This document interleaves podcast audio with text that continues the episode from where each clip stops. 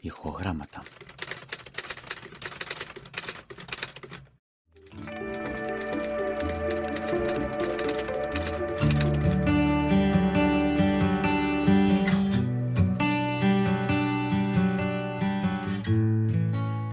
Φίλες και φίλοι χαίρετε.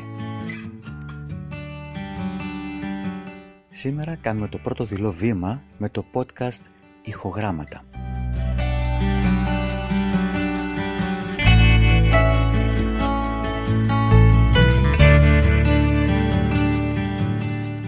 Καλωσορίζω λοιπόν σε αυτό τον ψηφιακό μας χώρο και εύχομαι να μοιραστούμε μαζί σας τις σκέψεις μας, τους προβληματισμούς μας, τις ανησυχίες μας, τα βιβλία που αγαπάμε, συζητήσεις με ανθρώπους που θέλουμε να ακούσουμε τις δικές τους απόψεις, όπως και πολλά άλλα, τα οποία σκεφτόμαστε ή ευχόμαστε ότι θα μας προτείνετε εσείς, για να εμπλουτίσουμε έτσι αυτή τη νέα μας εμπειρία.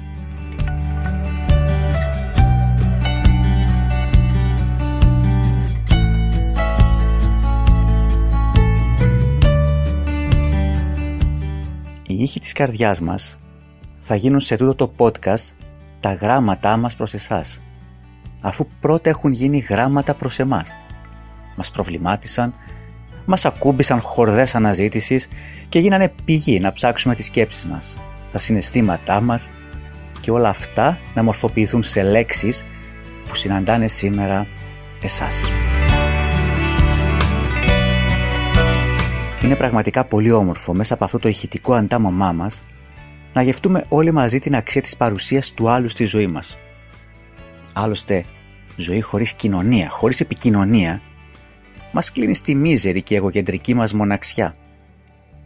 Εκεί είναι που χάνουμε τον συνάνθρωπο και ψάχνουμε είτε την αυτοδικαίωση, είτε την απόλυτη κατακραυγή του εαυτού μας. Αν μη τι άλλο, οι δύο καταστάσεις αυτές είναι νοσηρές. Και αν θέλουμε την υγεία, θα πρέπει να κοιτάξουμε τον άλλο στα μάτια και από εκεί στην καρδιά.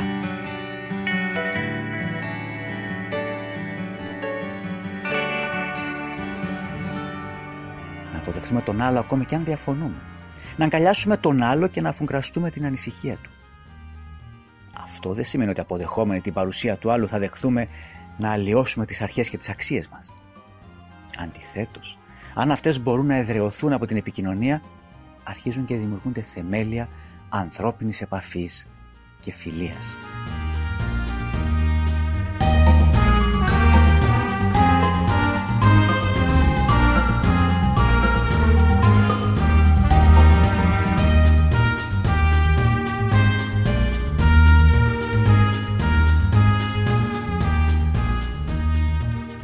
Ευχόμαστε λοιπόν να σας συνοδεύσουμε σε όποιες στιγμές επιλέξετε να μας ακούσετε και να θυμάστε πάντα να χαμογελάτε στη ζωή ανεξάρτητα από τις περιστάσεις. Γιατί κάθε θετικό ή αρνητικό στη ζωή μας κρύβει ένα μάθημα. Καλή συνέχεια σε ό,τι ουσιαστικό κάνετε.